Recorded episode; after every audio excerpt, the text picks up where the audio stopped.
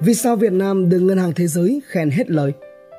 Ngân hàng Thế giới World Bank dành những lời khen ngợi hết sức tích cực cho những thành tựu tuyệt vời của Việt Nam. Theo bà Caroline Turk, Giám đốc Quốc gia Ngân hàng Thế giới tại Việt Nam khẳng định,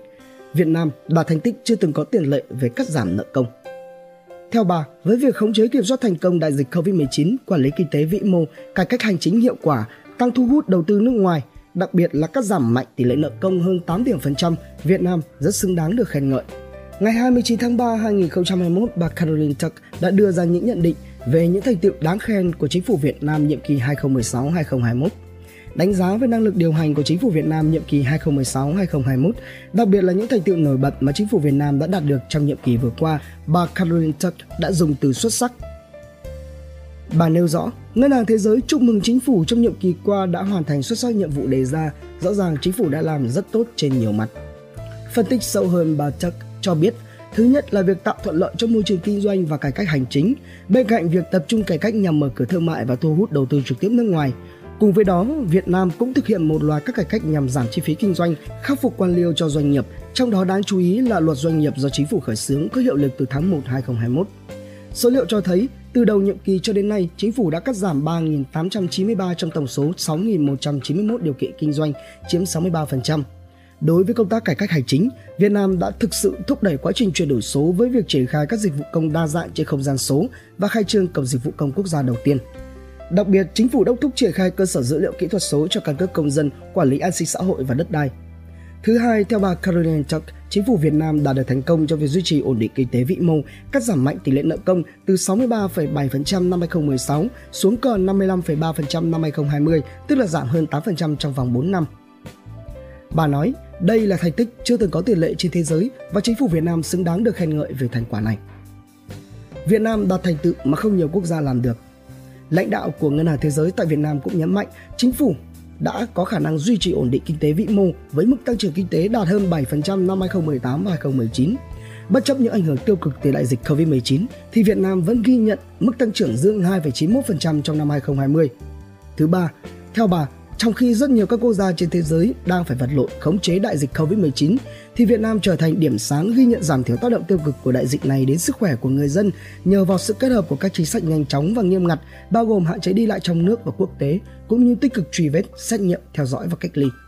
Bà nói, bất chấp đại dịch Covid-19, nền kinh tế tiếp tục phát triển khiến Việt Nam trở thành một trong số rất ít quốc gia có tốc độ tăng trưởng dương. Bà đánh giá những thành tựu này và nhiều thành tựu khác đã tạo nền tảng vững chắc cho chính phủ mới khởi động triển khai kế hoạch phát triển kinh tế xã hội 5 năm 2021-2026 và chiến lược phát triển kinh tế xã hội 2021-2030. Ngân hàng Thế giới khuyến nghị gì với chính phủ nhiệm kỳ mới? Chia sẻ về những gợi ý chính sách, hành động, kế hoạch để chính phủ tiếp tục phát huy thành tích trong nhiệm kỳ tới, bà Caroline Tuck cho rằng năm 2021 là năm bản lề để Việt Nam triển khai kế hoạch phát triển kinh tế xã hội 5 năm và chiến lược phát triển kinh tế xã hội 10 năm. Theo đó, chính phủ mới được giao nhiệm vụ thực hiện kế hoạch này để đưa đất nước lên quỹ đạo nhằm đạt được các mục tiêu của chiến lược phát triển kinh tế xã hội 10 năm giai đoạn 2021-2030 tầm nhìn 2045. Theo bà, để làm được như vậy, cần có những nỗ lực mới và mạnh mẽ hơn để đất nước trở nên cạnh tranh hơn thông qua việc tập trung nhiều hơn vào các chương trình nghị sự tập trung vào khoa học, công nghệ và đổi mới STI. Bà nhấn mạnh, để trở thành một quốc gia có thu nhập cao vào năm 2045, Việt Nam sẽ cần tạo ra năng suất lao động cao hơn thông qua đổi mới, phát triển kỹ năng và tăng tốc chuyển đổi số.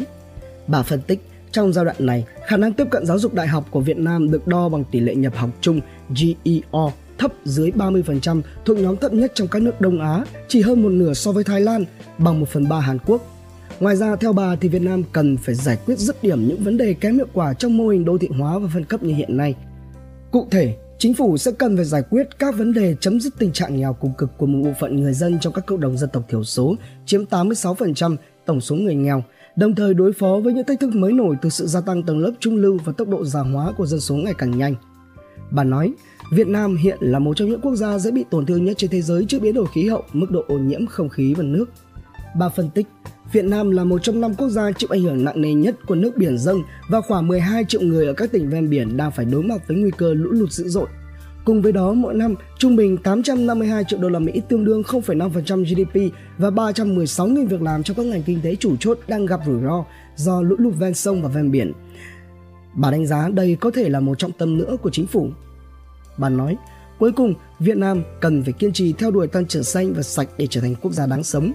Vị lãnh đạo một lần nữa khẳng định Ngân hàng Thế giới đã trở thành một đối tác đáng tin cậy lâu dài của Việt Nam trong hơn 25 năm qua. Bà nói, rõ ràng chúng ta cần hành động và cam kết sẽ tiếp tục hỗ trợ chính phủ nhằm thực hiện hóa những kỳ vọng phát triển của quốc gia.